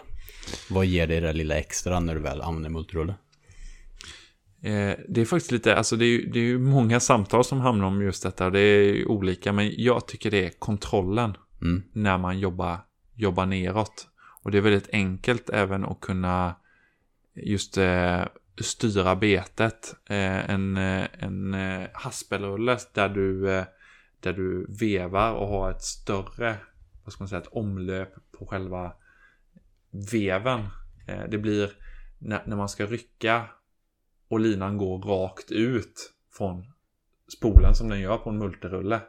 Du får direktkontakt med betet medan en, en haspelrulle som, som går runt mm, i ringarna. Den här lilla extra känslan när man jobbar neråt med balansen med rullen uppåt. Det är det där lilla extra som jag tycker om. Mm. Och haspelrulle, det blir ju sak samma fast då att vikten ligger neråt och jag har spöet uppåt. Balansen i spöet tycker jag blir väldigt fint Mm. och, och bra. Och skönt medan en multirulle funkar också bra. Men det kan bli, för vissa tycker att, att det blir lite obalans just när du håller det uppåt. Att du har tyngden ovanför spöet. känns också, jag tycker bara personligen att det känns onaturligt att hålla ett spö Ja. med multirulle uppåt och fiskar uppåt så. Ja. Det, det känns onaturligt Mm. faktiskt. Bra, då fick vi lite svar på, på, just, på just det också. Eh, när det kommer till linor, där är det ju väldigt intressant för att linan tycker jag man kan se som verkligen en del av presentationen av betet Absolut. i allra högsta grad. Många sätter bara på en lina och den ska bara vara en lina liksom. Mm. Men där tycker jag absolut, speciellt vid det här grundvattensfisket, så kan man verkligen styra betet med vilken lina man har. Ja, och vilken tjocklek. Och det, är- det är Mm. verkligen som du säger. Eh, sen jag går upp lite i tjocklek. Eh, varför jag går upp? Jo, det är för att den är lite mer hållbar. Alltså nu pratar vi flätlina generellt. Eh, gå upp lite i tjocklek för att den är mer hållbar. Den, eh, en flätlina flyter. Det finns sjunkande flätlina också. Men den flyter. Och jag kan få lite mer. Det blir ju väldigt marginellt. Men lite mer. En lina som ligger högre upp i vattnet. Som inte går ner. Tvärtom mot det vi pratade om flokarbonlinan. Att jag har en lina som lyfter sig högt i vattnet. Mm. Och där är en balansgång. Om du går upp till en 0,28 flätlina så blir den för tjock Mm. och samlar mm, skit och, och, och blir bara jobbig att ha att göra med. Så det blir det finns ingen anledning tycker jag att kanske gå ner på 0,06 och 0,08. Jag brukar Mm. hålla mig mellan 0,13 och 0,15, 0,18. Kanske till och med på 0,18. Mm. Jag har köpt mycket 014, det tycker jag är väldigt bra. Ja, ja men Bra det är, en, det är en väldigt bra allround-lina. Och, och där kan man ju då, precis som vi var inne på, det här med presentation, hur lång tafs man kör. Mm. Eh, och när vi ändå är inne på tafs, vad, vad, vad använder jag där? Jo, jag använder egentligen i 95% av fallen 0,33 flocarbon. Mm. Det är my go-to. Det är om jag fiskar som jag gör normalt sett spön runt 7 fot. Mm. Så halva spölängden ungefär med en tafslängd. Det är liksom en klassiker. Vad kör du för skarv? Jag kör faktiskt en, jag kör en dubbelgriner kör. jag. En klassisk dubbelgriner. Ja. Hemskt att veva in i de öglorna, men den Ja, är väldigt men det- stark. Just när jag, när jag kör halva spölängden Mm. så kör jag dubbelgriner. Den är snabb att knyta, den är smidig och den är väldigt stark. Ja. Den, den, är- den är en bra Eh, knut. Annars så FG Mm. eh, om jag kör lite längre. Mm. Jag eh, brukar inte köra superlånga tafsar. Eh, jag är däremot väldigt noga med, med att, att ha den här längden. Att jag vill inte ha jag vill inte sluta med att jag har 20 cm. Men om jag har halva spölängden. Jag har minst hela tiden en meter tafs. Så att jag inte har en skarvknut 10 cm bakom betet som, som samlar lite skit. Mm. Och, och det är också en sån här grej. Jag säger skarvknut, jag skarvar linan. Jag, jag använder inte ett lekande. Lekandet samlar skit och det är en extra vikt och det blir inte en lika bra presentation på betet. Mm. Och det är en sån, jag skulle säga en viktig poäng när man åker ner till allt, eller till Kalmarsund, allt sorts fiske. Att, att försöka minimera saker som kan störa ditt bete. Det är, det är A och O. Och jag har ju haft folk i båten som, som eh, står och fiskar samma saker och allting. Men de har ett storlek 2-lekande Ja. eh, en meter från, från betet. Och eh, det samlar bara skit, eh, alltså vegetation och annat. Och de får ingen fisk. Mm. Vad heter det? Det är ju som, som du säger också med, med linan. Någonting jag märkte rätt mycket när, när jag började köra med, eh, med live-load. Mm. Det var ju att då kunde man ju se sitt bete, hur det beter sig. Mm. Och då kunde jag jämföra mitt bete när jag körde 014 lina. Eh, säg att jag kör en 7 grams jigskalle eh, och vanlig jig och, och 014 lina. Och så är det 2,5 meter djupt, det är ganska klassiskt där då, och ren botten så att man ändå jiggar. Då ser man liksom hur den lyfts mer rakt upp från botten. Så som man egentligen tänker sig att man vill att jiggen ska lyfta, att man vill att den ska åka upp och sen dala ner mot dig, åka upp och dala ner mot dig. Så gör man 014 lina då får man en ganska fin upprörelse. Eftersom linan flyter och 014 är lite svårare att, att dra genom vattnet. Men kör man en typ 010 lina och så kastar man ut och ser samma jigg. Då drar man den nästan rakt igenom botten hela tiden. Du lyfter den aldrig riktigt från botten och du får inte samma fall. Nej men Eh. verkligen. Och det, är, och det är ju samma sak om hur, hur man kör. Vad man kör för några stora tunga beteslås. Eller om man kör något litet nät. Mm. Eh, Jag kör, brukar ju köra någon sorts fast atch. Eh, det finns många olika märken. Men de här som man vrider på liksom. Mm, ja, jag gillar de där fasters också, det är ju en smidig lösning. Och nästan, nästan så liten som möjligt som du kan hantera. Eh, Det, sen, det ska ju inte vara så litet så att du behöver ta på dig eh, läsglasögonen och förstoringsglas och, och sitta och, och irriteras och s- svära över det. Men det ska ändå vara så litet och nätt som möjligt. Mm. Viktigt att hålla det nätt. Där är ju en eh, eh, fördel med till exempel FG-knuten. Den är väldigt krånglig att knyta. Mm. Men den är ju väldigt, väldigt nätt. Ja, den Det är blir som, ju... det, Du, ingenting fastnar ju på den. nej men precis, och det är ju som, alltså jag... den är ju krånglig att knyta, därför gör jag inte den om jag normalt sett som jag kör halva spölängden. Men om jag, om jag kör en längre typ uptrace eller liknande, där jag vill ha kanske 5-6 meter fluorkarbon, då, då använder jag mig av FK-knuten och då, Mm. då den, du märker ju knappt att du kastar ut den. Den, den, Den är ju helt fantastisk. löper på fantastiskt bra. Så det är en grym knut. Men kul att du använder dubbelgrinner. Det är en av mina favoritknutar genom alla tider. Och Ja. vanlig grinner liksom. Det är, det är min go-to-knut. Mm. Eh, nackdelen med grinnen är att du får ju linänden riktad emot dig. Ja, Eh, vilket gör att den samlar ju gärna skit. Så att om jag kör eh, till beteslås och sånt, då kör jag alltid en clinch knot för att få änden riktad ifrån dig så att Ja. gräset glider av den. Så det där är ju också en viktig, jag, jag har valt två knutar som jag använder till allt mitt fiske när det kommer till att knyta fast saker. Det är grinner och, och clinch knot. Och den ena har liksom linsnutten riktad ifrån mig och den andra har linsnutten riktad mot mig. Så Mm. att de har en väldigt skillnad, stor skillnad i sin fysiska eh, eh, vad heter det, aspekt. Så att den ena samlar skit och gör inte den andra. Så att, och det här, det här kan ju låta nördigt när du och jag sitter och pratar här nu. Ja. Att, eh, vad spelar det för roll vad jag kör för någon knut? Men det är ju sådana saker när man lägger 1 plus 1 plus 1 plus 1. Alltså om, Mm. du, om du gör flera saker som försämrar ditt fiske. Då, det, det blir ju inte bra. Om du då kan göra 1 plus 1 plus 1 plus 1 Mm. för att göra fisket bättre. Det är ju det är när man hittar det där som, som balansen i fisket och, och när man ser resultatet. Det, det, det, självsäkerheten blir ju så mycket bättre.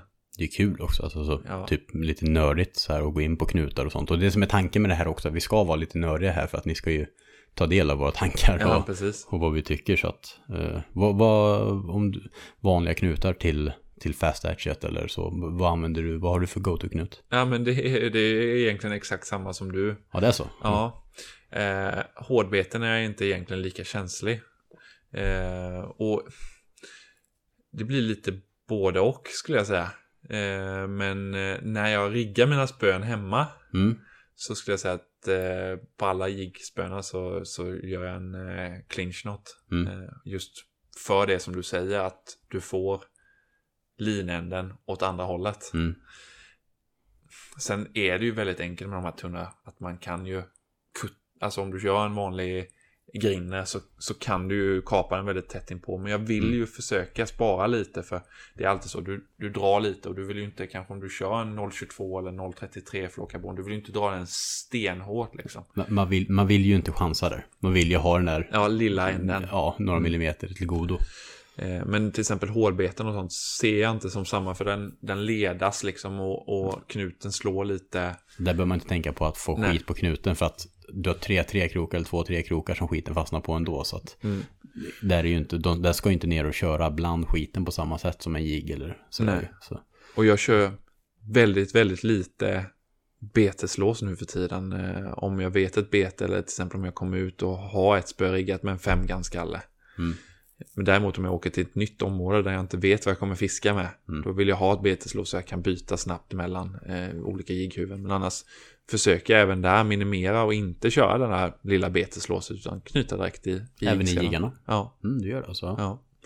Men är det fortfarande en, en, en knut som låser sig eller kör du en, en ögleknut? Nej, som låser sig. Ja, du kör det? Ja, på Hur- jiggar. det- Då, då är det väldigt eh, nördigt det här då. När du drar åt knuten, Ja. har du så linan riktas rakt framåt från jiggen eller lite uppåt och bakåt? Eller, för, Ja, det för brukar där kan man alltid- dra åt den. Ja, alltså man brukar alltid börja med att dra den, jag brukar dra den alltid lite, lite uppåt. Ja.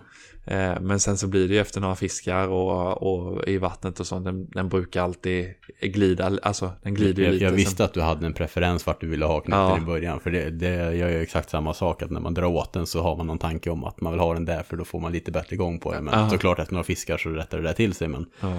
Nej men det är ju sådana här små även saker. det där liksom. Och det det är ju samma sak hur man bara, det kommer vi komma till sen, hur, hur man riggat bete, var kroken ska vara, hur krokgapet ska vara. Eh, Man är ju petig och sen är du petig med vissa saker direkt när du åker ut och allting är uppriggat och du har spöstrumporna på och allting ser hur bra som helst. Men sen när du står där i ett abborre-race och du har en jigg och en tafs eh, för du har fått någon gädda. Helt plötsligt står du där med en 18 cm tafs. Mm. Och ett bete som är helt söndertrasat där jigkroken sitter helt snett. Mm. Det, så det kan ju självklart funka med, med och inte vara så noga. Men det är alltid en, en bra go-to och en bra grund att försöka vara så noggrann som möjligt i, i sitt fiske. Mm. Helt klart. Och det är, det är kul att lägga lite tid på detaljerna. När man väl får en fisk eller någonting så det, allting handlar ju om i slutändan om tro. Att tro på det man gör och tro på det man gjorde. Mm. Har man då gjort de här extra grejerna då kan det kännas lite som att, att man la pusslet mer Mm. utförligt och känns lite mer eh, glad för fångsten skulle jag säga. Att Ja, jag, jag känner. Eh, nu var vi inne på linor här eh, och, och vi spann iväg och hamnade till och med på knutar så det var ju bra. Då har vi ändå prickat av spön, rullar, linor, knutar. Tafsar kan vi nämna lite grann också där. Flocarbon och sånt. Men typ vid hårdbeten kan det vara schysst att ha på en liten volframtafs eller någonting. Wolfram, titanium, alltså en, om, och speciellt i Kalmarsund där Mm. vi har ett stort bestånd av mindre gäddor Mm. som älskar att gå på dina hårdbeten. Mm. Och vissa dagar kan det vara hur mycket gädda som helst. Och det känns otroligt tråkigt att köra en alldeles för klen flocarbon och gäddorna ska behöva simma omkring med, med massa beten. Mm. För det första för fiskens skull men även för, för din egna plånbok. Ja, och sen alltså, det är en sak med jiggar kanske man har sex, sju stycken av samma färg. Men Mm. hårdbeten kanske man inte, jag har aldrig liksom många utav samma med. Men jag har kanske två av samma. Ja men precis. Så det vill man inte bli av med. Utöver såklart, det är tråkigt när fisken får eh, Och, och jag har kört väldigt mycket sånt och det gör, jag kan inte säga att det påverkar. Vissa beten påverkar det bara bättre. Den lite lilla extra tyngden gör att betet blir kanske extra svävande eller ja, äh, jag, jag, jag, absolut inte jag, jag kan absolut inte säga att, att det är en, en stor nackdel. Nej, men det, och sen också har vi ju eh, bland annat i Predator Fight och jag tror även i Perch Fight om man kör med hårdbeten vid abborrfisket där så är det eh, sen förra året tror jag eller så är det en, en regel att man till och med ska, ska använda sig av en tafs. Ja vilket precis. är nice. Ja. Eh, för att bli lite ytterligare eh, att man visar det. Men det, det är väldigt bra att säga också just med tafsarna. Så här, tunna Wolfram-tafsar. Mm. De flesta butikerna säljer det. Ja, Eh, och jättebra. ja. Schyssta, håller länge. Exakt. Ja, de är väldigt nätta och fina så det är Mm. ju nice. Ska vi se. Då har vi snackat om mer stora utrustningen. Då ska vi snacka lite om, om eh, beten kanske också. Ja, Hur man riggar och kanske lite... Om man skulle säga att, att du får välja några go-to-beten eh, till ditt långsamma fiske, till ditt jigfiske och ditt eh, hårdbetesfiske. Vi har i och för sig varit inne lite grann på det här men... Ja, vi har ju varit in, ja precis, vi har varit inne lite och jag, jag kommer ju återkomma till det som vi pratade lite där med tekniker. Mm, Att eh, när du har hittat, efter du har hittat din teknik, du, jiggen är ju rätt enkel då att hitta en shadjig, det, Mm. det, det ska jag säga, det är ett måste. ja, men en, kla- en klassisk Ja, jig. shadjig, mellan 7 till 11 centimeter. Mm. Eh, jättegärna så att den går och om du ska åka ner hit, det handlar ändå lite om Kalmarsund. Eh, om du ska åka ner, att du ska kunna offset-rigga det. Mm. Och med offset, om inte alla vet vad det är, det är ju att kroken blir som gömd och kunna fiska mer effektivt genom gräs. Mm. Och det, det kan man säga generellt sett en shadjig som är lite mer slimmad. Den, den är inte så hög som en klassisk precis. Alla sådana funkar nästan att rigga eh, offset. Mm. Så det, det är bra att nämna det att när man ändå väljer en shadjig, välj en som är kanske lite mer slimmad. Ja.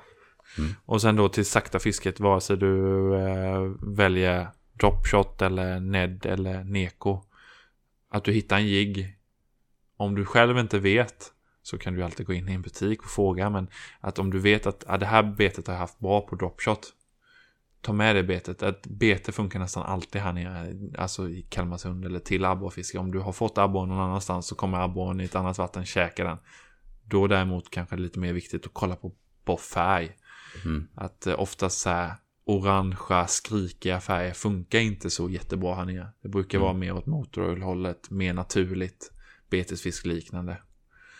Jag, jag, en färg som jag inte har haft mycket lycka på här omkring det är typ så silvriga löjfärger. Ja. Har jag inte haft någon jättebra fiske på i de här marmiljöerna. Nej. Faktiskt. Eh, Det, de kan funka men jag tycker sällan att de står ut och är bättre. Det, det är bättre med murriga färger liksom. Ja, Rött oftast, och brunt och sånt oftast är det ju det. Och, och jag, jag skulle säga att när det är riktigt kallt i vattnet, vintertid, hösttid, då kör jag mycket pearl, pearlfärgat. Mm. Eh, men oftast vill jag ju ha en lite mörkare, mörkare rygg också. Ja.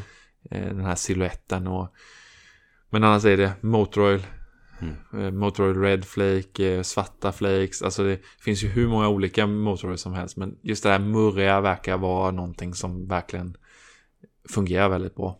Jag, Jag tror det mycket, alla färger är bra så länge de är murriga. ja, murriga. Mm. Eh, men och, och då har, pratade vi lite shadjig. Om man går då till ja, det här med finess eller sakta fisket. Att man väljer ut en maskig Ned-rigg som man, eller Ned-bete. Mm. Det är ingen idé att, att satsa på att ha tio olika Ned-beten. Det är, de är väldigt lika varandra. Mm. Ta en som du tror på, tre olika färger. Samma sak med shadjig. Ta några olika modeller, tre olika färger. En lite skrikigare, en lite ljusare och en lite murrigare. Mm. Då har du liksom någonting som täcker allt. Sen självklart att det finns fem olika sorters bruna. Men det tror jag inte spelar så stor roll. Mm. Som det här att däremot att kunna byta från ett ljust bete till ett mörkt bete. Kan Mm. absolut vara en Byta från långsamt bete till ett snabbt bete. Ja, De st- större kontrasterna som är skillnaden, inte om det är en prick på stjärten eller inte. nej precis. Och sen hårdbete är egentligen det viktigaste. A och O är att du kan fiska det grunt. Genom Mm. att vi fiskar grunt. Med svävande jerkbait. Ja, En, en grundgående crankbait. ja. Då har man två ganska spritt Då är man liksom bred och du kan ju hålla på och mecka. Det är ju faktiskt eh, du är eh, väldigt duktig på med just att, att eh, jag vet du var nere här någon gång och moddade lite crankbaits och kapade lite sked och lite sånt där. Om man Mm, inte... Kul att utforska sådär. Alltså, Ja, det, det är ju absolut inget måste, kan man ju modda. Så Ja. att de funkar också även om man har crankbait som går på två meter djupt och det är för djupt för de flesta områdena här liksom, Mm. två och en halv meter så då kan man liksom ta upp en avbitartång och lite försiktigt klippa av skeden Mm. och sen kan man bara alltså, det går och, och, och ju mer man klipper en sked ju mindre gång blir det i den då får man ju liksom göra lite mer gång med spöet istället men vissa beten som man kanske har till sitt andra fiske det funkar här nere också om man modifierar dem lite grann Absolut. så det är en bra, bra utgångspunkt också att, att många beten funkar här nere fast de funkar på andra ställen. Och då om man har de tre olika betena, ett sakta bete, ett, eh, en, en jigg och ett hårdbete. Kanske då är tre olika liknande modeller eller någon skillnad, lite större profil eller någonting. Och sen tre olika färger. Men det räcker annars att du plockar en av varje och någon olika färg. Mm. Och helst av allt någonting som du har fiskat med innan som du tror på. Mm. Då, eh, då kommer det funka även här nere. Det är som jag sagt förut, det viktigaste med, med beten och sånt, det är att man ska tro på dem. Mm. Helt klart. Det är extremt viktigt faktiskt. Eh, var det? Det var någon häromdagen jag pratade med som sa en, en väldigt smart grej. Jag kommer inte ihåg vem det var nu, men förlåt om jag inte kommer ihåg vem det var, men det var en väldigt smart grej. Man, man ska ha tre färger med sig. Eh, en, en ljus, eller en, en, en eh, färgglad, en dov och en som man tror på. Mm. det tycker jag var så här, Ja, eh, det stämde väldigt bra för att man kanske har en man tror på men du ska ha en dov och du ska ha en skrikig. That's it. För mig personligen, jag kör fyra färger av mina beten nu för tiden då. Och då, då har jag en skrikig och tre stycken i olika nyanser. Mm. Nej, men och jag, jag är ju väldigt mycket lika, likadant. Men jag aldrig, jag åker aldrig utan ändå fortfarande ha något skrikigt med mig. Mm. För vissa dagar, om det är extra mycket sol till exempel. Eller det kan vara någonting som, som gör just att, att den dagen så ska de ha en limegrön eh, jigg. Som jag annars brukar skoja med. Det var lite, lite kul faktiskt. Jag har ett, ett minne när jag var ute med Petter Eriksson. Eh, en god vän. Eh, vi fiskade abborre. Och eh, han visade upp eh, det skrikigaste av det skrikigaste. Det var ett eh, chatterbait med illgrön kjol, slimegrön kjol och ett, en slimegrön trailer, alltså en jigg som trailer. Ah, får utslag på hela armarna Ja. bara du säger det alltså.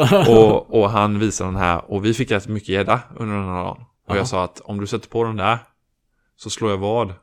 Jag kommer inte ihåg exakt vad jag slår vad, men jag slår vad någonting. Att du kommer få en gädda för, för du får en abborre. ja. Det tog han väl tre kast.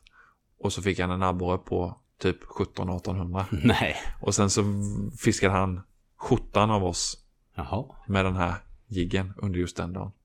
Och om inte han hade gjort detta så hade inte jag, jag hade inte testat just den färgen en dag. För det var liksom så här, det, det är så långt ifrån mig som, som, som, liksom, som möjligt normalt sett i betslådan. Det är det sista jag tittar på. Det är samma med mig. Så jag, är mycket, jag tar ju alltid en naturlig färg före en skrikig. Ja, Och då är om jag- chatterbait som är Ja, i fluorescerande skrikiga färger. Det är som sagt, det, det, det blir som en diskokula som går till attack. ja, fruktansvärt. Ja. Ja, ja men det, det är kul med sånt där. Alltså det är kul när folk... För att jag skulle aldrig gjort det. Då är det ju kul att höra om. Ja, men alltså, precis. Det är kul när någon är med då som, som kör på ett helt annat sätt. Jag har en kompis som heter Simon Ritter som, som vi fiskar mycket med. Och, och han, eh, han är mycket mer för att prova annorlunda saker än vad jag är. Och det är väldigt kul. Han har varit med och tränat inför Pikefight nu två år och det är superbra att ha någon som, Ja. som beter sig helt annorlunda än mig själv i båten. För han provar helt andra beten än vad jag gör. Mm. Eller skulle tänkt på. Så att det där är ju jättebra när man fiskar ihop med någon att komplettera varandra på det sättet. Då har vi lite koll på betena också. Försöka hitta några få beten som man tror på i få färger. Det är en bra uppsättning. Ja, he- helt, helt Mm. exakt. så. Vad tänker du mer då? Hur tänker du med... Eh... Behöver inte kanske gå in på exakt hur man fiskar varje metod också. Alltså det är ju...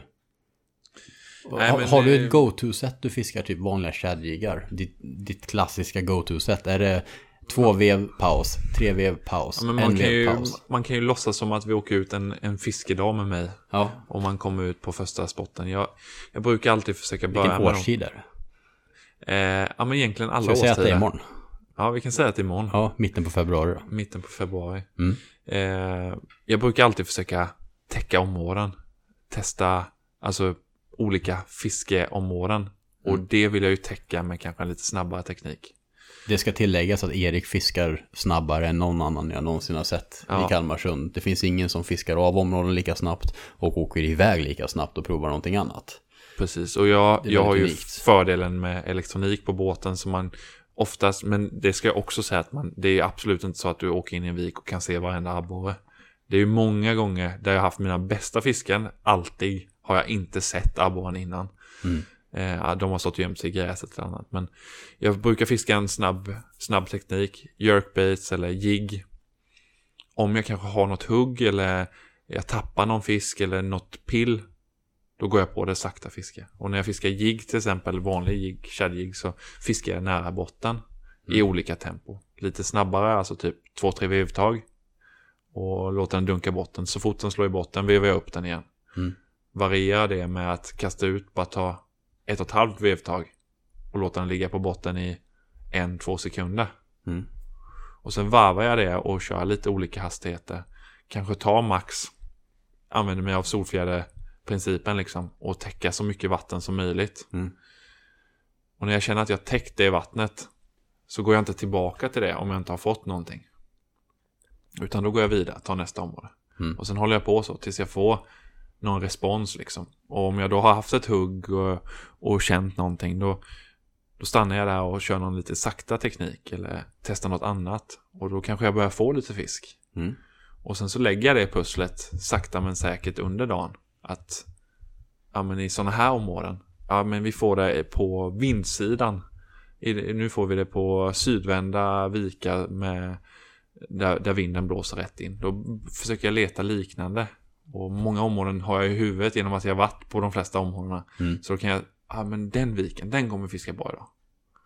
Och sen så lägga det pusslet sakta men säkert. Men jag brukar fiska väldigt olika hastighet, vare sig det är jigg eller hårdbete eller även de här sakta teknikerna. Du kan ju fiska en dropshot helt statiskt. Men om jag ändå har dropshoten på, det är inte så att jag låser mig att jag måste fiska den superstatiskt, utan jag kan även fiska hem den lite, lite mer aktivt. Det kan ju vara det som är melodin. Sen Då får du, jag... det är ju som att fiska en jigg lite ovanför botten och aldrig Ja. gå ner i botten bara. Och, och jag behöver ju liksom inte stå där och kasta 30 kast. Utan vara effektiv, testa något kast. Men tro på de kasten jag lägger, lägger ut. Inte stressa och, och bara göra det bara för att jag ska testa något annat. Utan jag testade liksom hela tiden tills jag hittar någonting som jag tycker en kod. Och det är inte varje dag man hittar någonting som är en kod. Man kan tro att man har stått där i tre timmar, inte fått en fisk på shad, jigg, neko, ned någonting och sen helt plötsligt sätter du på en jerkbait och får fisk i andra kastet och då tänker man att man brukar nästan alltid så här säga lite högt i båten Yes nu liksom, ja, nu har jag hittat tekniken Mm. Och sen så efter 200 kast till med jerkbait så undrar man Jaha vad, nej. Var det bara, råkar, man, råkar man bara pricka en helt ny individ i Ja, huvudet precis. just då liksom som...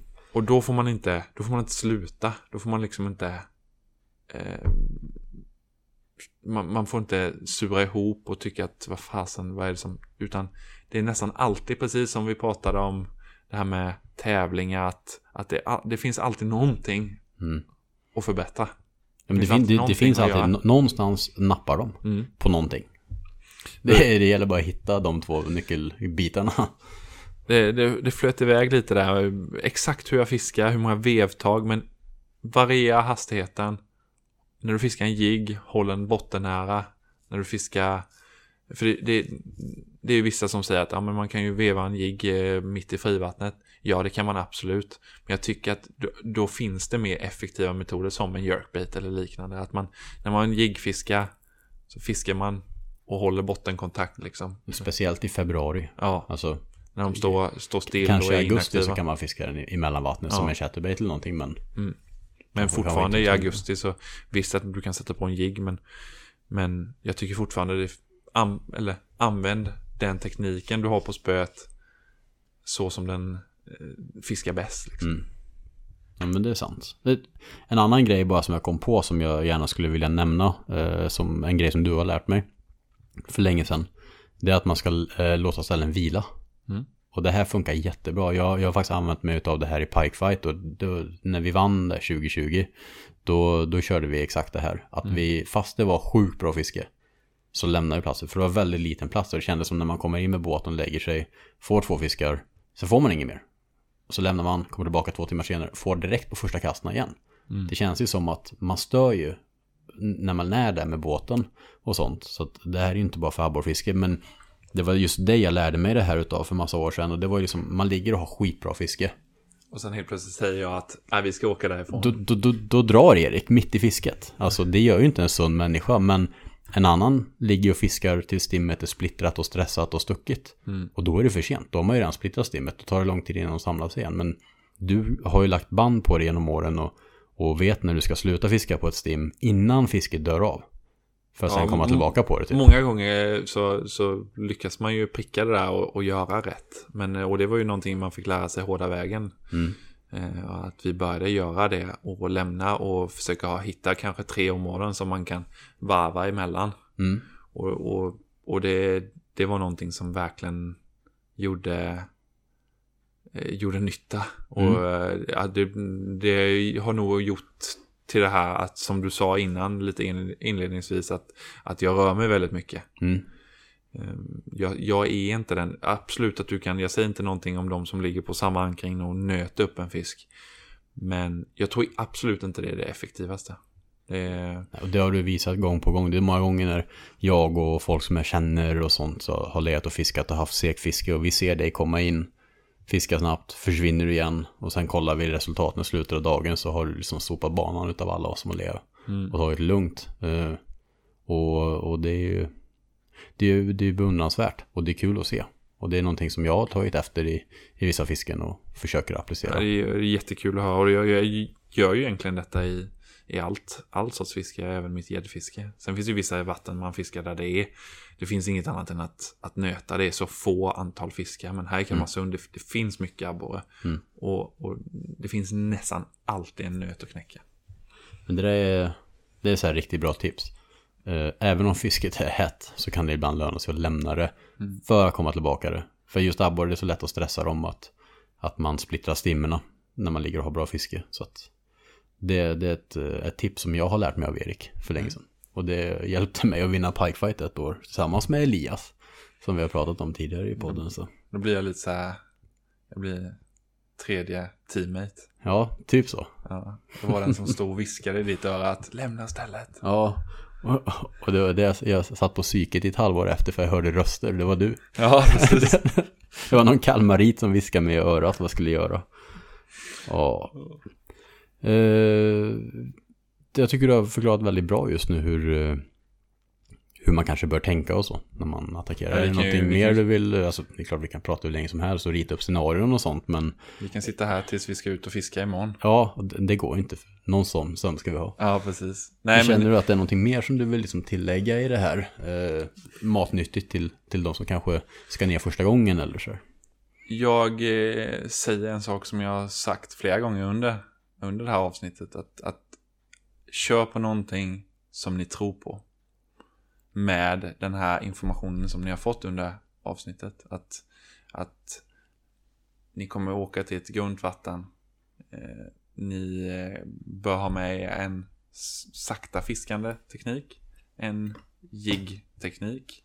Alltså vanlig shad- shadjigg. Och, och ett hårdbete. Kolla era lådor. Vad är era favoriter? Fiska den här grunt. Ja men den här, ja, den här tycker jag om att fiska i min hemmasjö när jag vill fiska på det här grundflaket som är en och en halv meter. Eller när vi har jagande abborre uppe i ytan. Ja den här. Ta med er det. Och sen åk ner och kör ert race och Mm. testa. Det är, det, det är mitt absolut bästa tips. Det är väldigt bra tips. Och eh, en annan grej som jag vill flika i också, det just här nere i Kalmarsund så är det ju ganska mycket folk eh, som fiskar på ganska begränsade områden. Och det är lätt hänt att det blir lite, vi pratade om det här i förra avsnittet eh, podden där. Det är lätt hänt att det blir lite skav. Folk ligger nära varandra. Folk måste tyvärr passera folk lite väl nära. Det är ju för att det, det är trångt och smalt så att folk har ingen val än att passera för nära. Var, var lite trevlig, heja, tänk verkligen på att alla sitter där av samma anledning. Ni vill fånga abborre allihop. Mm. Ingen äger abborrarna mer än någon annan. Eh, försök att samsas bara.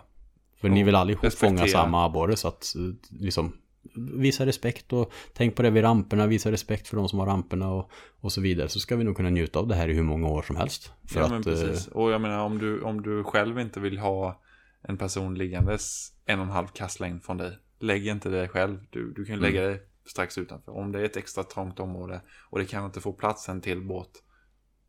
Ta ett annat ställe. Mm. Även om man ser folk ligga och dra fisk, glid inte in. Kolla väldigt noga vilket håll folk ligger och fiskar åt. Ja. Och är man lite osäker, ropa till båten. Hej, kan jag passera på vänstersidan här? Är det lugnt eller? Och då minimerar man eh, risk för skav och sånt. Och jag, jag tror att just i sådana här områden där det är så mycket folk, där är det viktigt att verkligen ha en öppen dialog. Och, och sen också viktigt tycker jag att respektera att alla är där av samma anledning och vill ha abborre. Tycker man inte om att fiska bland massa folk, gör som mig och någon annanstans då när det är som mest folk här. Eh, eller eh, se till att samsas bara.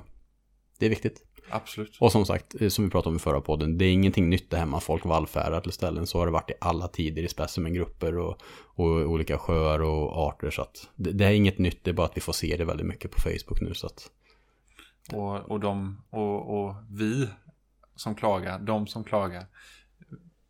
Jag menar, vi har alla möjligheter att testa något eget. ja. Så eh, det är bara att fortsätta fiska, önska varandra skitfiske och, och visa respekt där ute. Det är superviktigt. Så eh, Erik, tusen tack för att du vill vara med i en till podd här och dela med dig lite av dina fantastiska erfarenheter kring, Ja. kring kustabborrfisket. Tack själv. Det har varit eh, super, super trevligt. Och förhoppningsvis så får vi ett skitfiske imorgon. Vi ska försöka, eh, det hoppas jag verkligen. Och eh, vi får se, kanske vi kör någon gäddpodd eller någonting framöver också. Eh, snacka lite gäddfiske eller någonting. När du kommer upp och fiskar med mig. Ja, absolut. Det brukar gå bra när jag får komma upp till dig med. Det har varit väldigt bra tidigare. Ja, Hörni, tack så jättemycket för att ni har lyssnat på det här avsnittet med Erik Pettersson. Och eh, vill ni följa honom på Instagram så finns han där som Mr. Erik Pet. Eller ni hittar honom, jag taggar honom också i bilden till Time is Fish understreck podcast på Instagram. Så tusen tack för att ni har lyssnat. Skitfiske på er. Tänk på förbudsområdena nu här i Kalmarsund till exempel. Erik, tack för att du var med oss idag. skitfiske på er. Och tusen tack till Sportfiskakademin som är ditt första steg till drömjobbet.